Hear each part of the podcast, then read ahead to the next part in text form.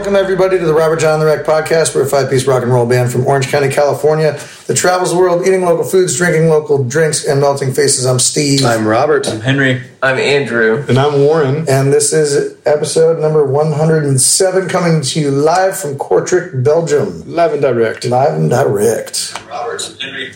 Sorry. Yep. And that's uh, I'm just monitoring comments over here.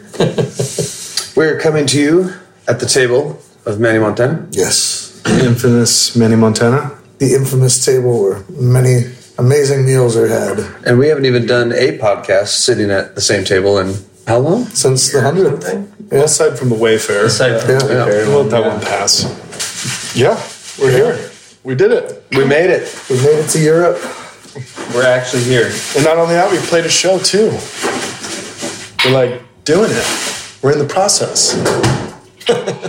Got it kicked off, man. Right? It's good. So yeah. I don't know about you guys. This is probably my the easiest time it felt like getting here. It just felt like everything got checked in right away. There was no problems. Everything we got through security right away. There's no problems with that. Usually we get flagged for something Yeah. and someone gets searched, but uh, that didn't happen this time. Uh, the one hiccup was there's no in-flight entertainment on the flight. Which is a huge bummer because I didn't download anything thinking, oh, I'll just Yeah. watch the movies on the plane. And uh, they tried to reset the system like three or four Yeah. times, and it still didn't work. And uh, it was so there's just music, but the music was all bad too. There's like nothing really to even listen to. So Yeah. but it was a relatively quick 10 hour flight, and we got here, and uh, all of our stuff came in, and it just seemed like we've done this a hundred times before, and this is like the easiest, least crowded, you know, uh, version of us getting to uh, getting to Europe. Yeah. That was uh, Where did we fly into again? Flew into Paris. from LAX to Paris. Yeah. Nice and easy, and it's ironic saying that again without having any in, in-flight entertainment because I feel like that's like that's like the thing that you mm-hmm. do. You catch up That's on why your you. movies. That's why you take a plane instead of a boat. Yeah. Is the in-flight entertainment. yeah, because on a wooden boat with sails and stuff, there is no Wi-Fi or Yeah. in-flight entertainment. So that's why we don't take boats. You also might hit an iceberg. Not anymore. Okay. They're, they're all yeah, they're, they're all gone, man. That's true. That's a good point. Yeah, and, and Manny picked us up from the airport in Paris, and I felt like it was by the time we got to the gate to leave the airport parking lot, it felt like we had already only been gone for maybe a couple months instead of the full almost two years Right. or over two years that, that, that it's been, Been since over we've two been here. years Yeah, since we've been here. it was really for me. It was when we hit the first European gas station that it was like, okay, mm-hmm. now we're here. because the European gas stations are so they're such an integral part of our tour because we stop all the time, and that was the part when I was like, okay, this feels like completely different from what we're used to in the states. And like now we got our boots on the ground. Didn't you get McDonald's? I got One of those kiosks. I got McDonald's. It was great. It was quick, and everybody there was happy, and they were glad to see me. Describe the kiosk to people for people who don't know the kiosk. So the kiosks are essentially just like touch screen menu ordering stations, and um, they go relatively quickly. And um, you know you can customize. There's a lot more menu options than you would actually think that there are. Um, and I guess that's a very American thing for me to do is get off the plane and go straight to McDonald's. But um, but I don't know. It's funny. There was even a, a host at the front of the McDonald's who was asking if you're going to sit down or if you're going to take your stuff to go, which is also something that was different. But I don't know. It was Bouncer? the bouncer. Right. The He cool was- thing about the kiosks too, or even though we're in France, you can actually just select English as a language, so you don't have to like, Nice. you know.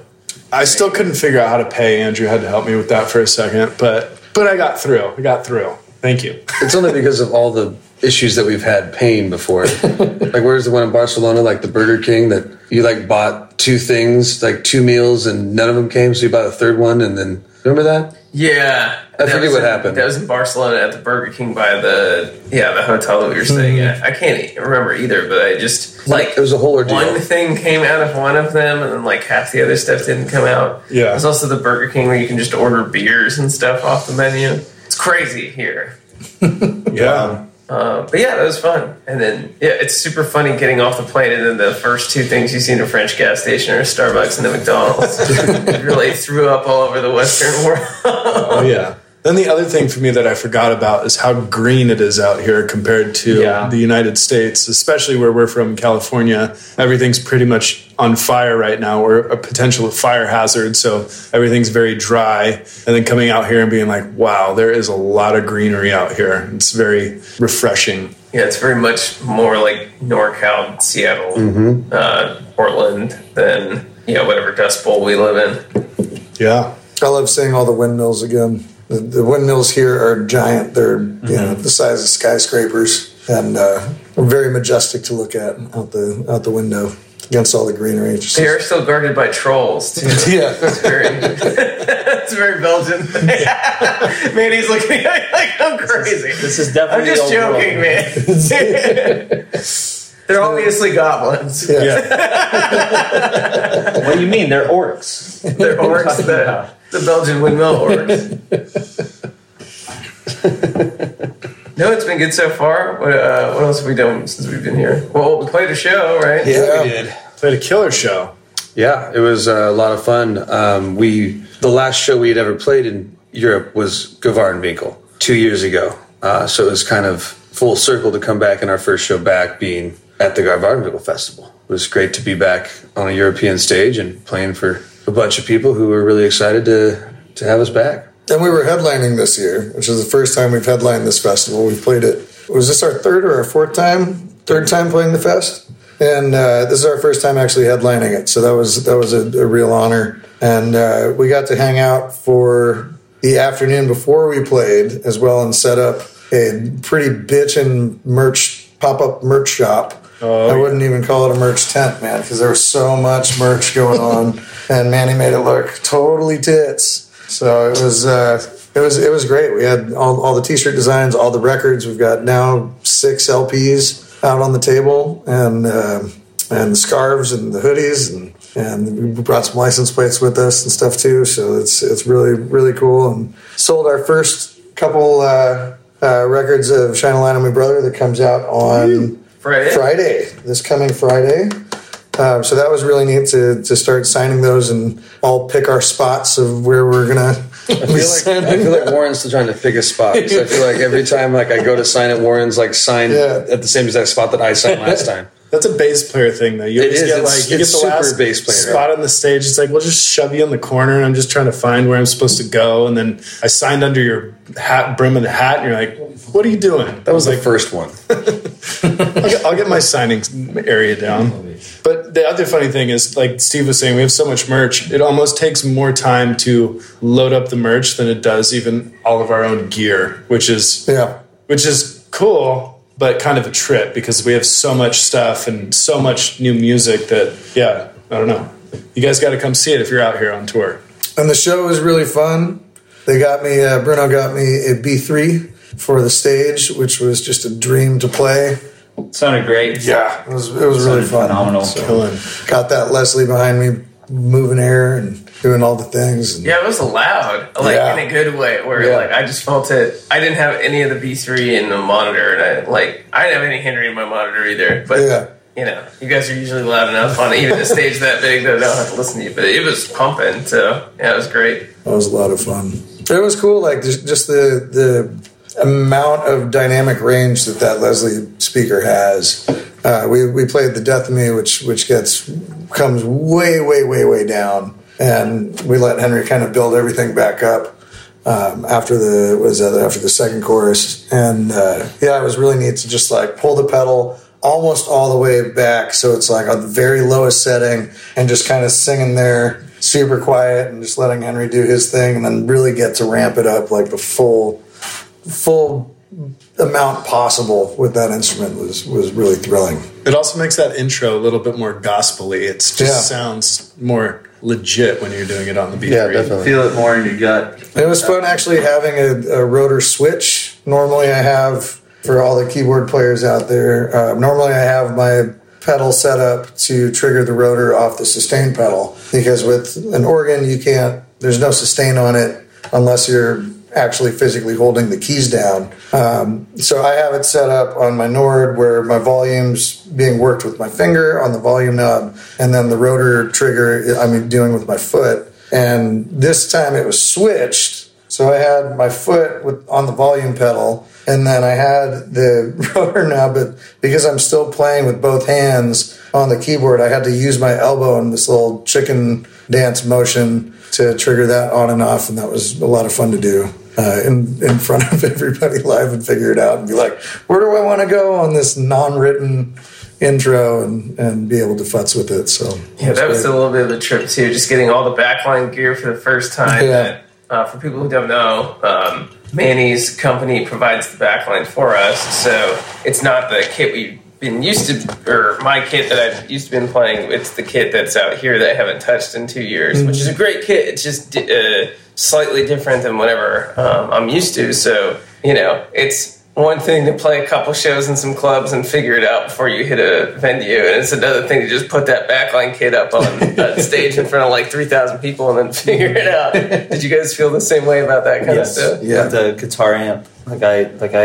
have a certain rig I have back home, and, and this one was a little bit different. Um, I like using the Supro and Orange amps he has out here, and uh, there's a little bit of a different voicing to them, and it's weird. You, like you wouldn't think that, especially with how similar the circuits are, even between this one and, and the rig I have back at home. But something about it, just dynamically in the way the amps are voiced, and I'm using all the same guitars. I bring all the same guitars out here. Um, there's just a little bit of a different voice to it, and definitely requires a bit of an adjustment. And then again, you know, immediately going straight into playing in front of a big audience where you can kind of turn up a lot and really get the maximum of dynamic range you need out of your gear uh, to do it. Especially you know, as a guitar player with the tube amps, it's really important to find that sweet spot. And on certain amps, it's harder to do for a smaller audience. You know, you got to get to a certain level on the amp where you're not blowing it out, but you also are getting kind of the circuit and the tubes warmed up and, and getting it working and getting it to sound like a tube amp does when it's just starting to break up and starting to warm up. It's just a different sound and uh, definitely requires a bit of an adjustment. I'm not used to going straight into a festival set for a bunch of people with a completely different sound. Um, even though I bring a lot of the pedals that help me get those sounds, the, the amps really do you know make a huge difference for that, especially with regards to how it feels for me uh, on my fingers and stuff. Oh, even the feel of my keyboard. My so I, I have a Nord that I left out here for the last several European tours, and then I've got one for the states. And this is my first time playing this Nord in two years, and uh, the, I'm used to you know just hopping on a, a Hammond because I don't have one of those, and, and that's normally pretty pretty damn similar. But uh, it was funny with the Nord, even though I used to use both of them on the same rig and got them both around the same time. This one, because I haven't played it for two years, it just isn't as beat up as the one that I have back in the States. And I could definitely feel the difference of like, oh, this one feels newer because I haven't used it nearly as much. That was that was pretty pretty interesting to be like, oh, this. I remember when I used to my other one used to feel like this. It was fun. And the show was a great show. We got two encores. The crowd was going crazy. Uh, we returned to the stage twice. It was, a, it was a nice long set. I think we played from 11.30 to almost 2 in the morning, Yeah. Which was also tricky coming off of a 10-hour plane fight and adjusting to everything. But everybody still seemed to have a great time and thought we played well. And thank you to Bruno and his team. That was, uh, again, Yeah. I know that was a feat for them to pull off, and everything's constantly changing with the COVID protocols. So we were honored to be able to headline that, and uh, yeah, that was a good time. Yeah, and after tomorrow, we start kind of our the whole run. We're going to be in Germany for four dates, and then up to Sweden and back to Germany. So we have uh, the rest of tonight, and then uh, a day tomorrow to get fully rested and get off the jet lag train, and then uh, we'll be coming all over to different cities. oh man! So if you're watching or listening to right now, um, we're looking forward to seeing you. As you've probably just heard, we have plenty of merch, and we're excited to come, uh, you know, play some uh, really exciting and upbeat shows since we haven't Yeah. got to be out here in such a long time. And that's all. Thank you to uh, Manny Montana of Head Music, Yeah, who's uh, the man. who's um, allowing us to do this podcast in his living room when he's probably really tired and just wanting to watch TV. um, so we appreciate Yeah. we appreciate him and his lovely wife Tina for letting us a stay at their house on these days off, and uh, also for all the hard work that he's put in to uh, Cheers. reschedule these tours multiple, multiple times and dealing with all the Right. different restrictions and regulations. Yeah. And um, so we thank them both. And uh, that's where we are today. And that's what we've been doing since we've been here. And um, yeah. What do we have coming up? We have well, the we're hitting a lot of familiar places that we've played in Europe before, but uh, something that is a big thing for us is we're doing two weeks in the UK. Um, which is totally cool because we have some sold out shows there, uh, and we've only really played Ramblin' Man Fair in London once, so it's crazy to see the reception that we're getting from the UK and all the fans who are chiming in, talking about the specific dates that they're coming to. Um, that is a big thing for us, definitely on the schedule to get over there and to show the UK people how we rock and roll. Yeah. On top of all the other European dates, too. We're very glad for everything. And then we have a new record coming out on Friday, Shine a Light on Me Brother, which is crazy because I feel like we've been done with that record for like almost six months or something. But that means we're really excited for you guys to hear the rest of it. It's really good. Um, so, Orange Vinyl is now sold out in Europe, and we have a few left in the United States. So, if you're in Europe and you really, really want one, you can order from our US store and we could ship it to you internationally. But uh, Orange Vinyl is now closed for the EU, but we Yep. will be selling Black Vinyl, and that should be coming in pretty soon. For the US people, though, we have to ship that orange vinyl from Europe to the United States, so there's a little bit of a gap there, and there should be maybe like a week until we ship it past the release date. So That should be to you ASAP. Yeah. The whole rest of your guys' orders are packed. Yes, some of the uh, some of the people in the United States who put in CD orders, uh, those orders have shipped, and we're hoping that you guys are enjoying the music before the album has come out because uh, it's nice for people who go forward to pre-order the album to get it before really anybody else can hear it. So, if you guys do have it, feel free to tag us in it and share it because we're excited to know that you guys got it before it's out. And uh, if you're watching live, you can see we're propping up the cover, the vinyl of our brand new album, Shine a Light on Me, Brother, which again comes out this Friday. Uh, so we're very excited for that. Yeah. Right over Andrew's face. Yeah. there it is. Other than that, uh, we have our US tour dates coming up right after those tours. That's in October. Yeah. Be on the lookout for that kind of stuff. Yeah, we just announced a few more dates on that run today, right? Yeah, we added a few more dates. There's some more Florida dates on there, and there still are even a couple more dates to be announced. All of those dates, uh, European and US dates, can be found on our website, www.robertjonandthewreck.com. Yeah, we're- in the States, we're specifically hitting the Midwest and the South. So uh, tell all your friends, bring your family, bring your dog, Hide your kids. hide your wife.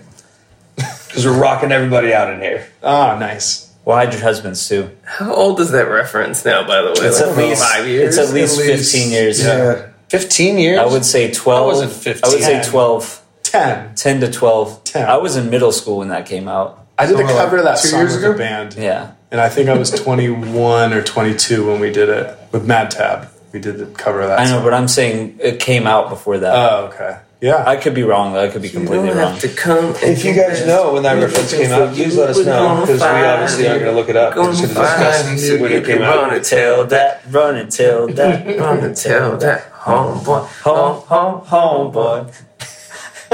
All right, Steve.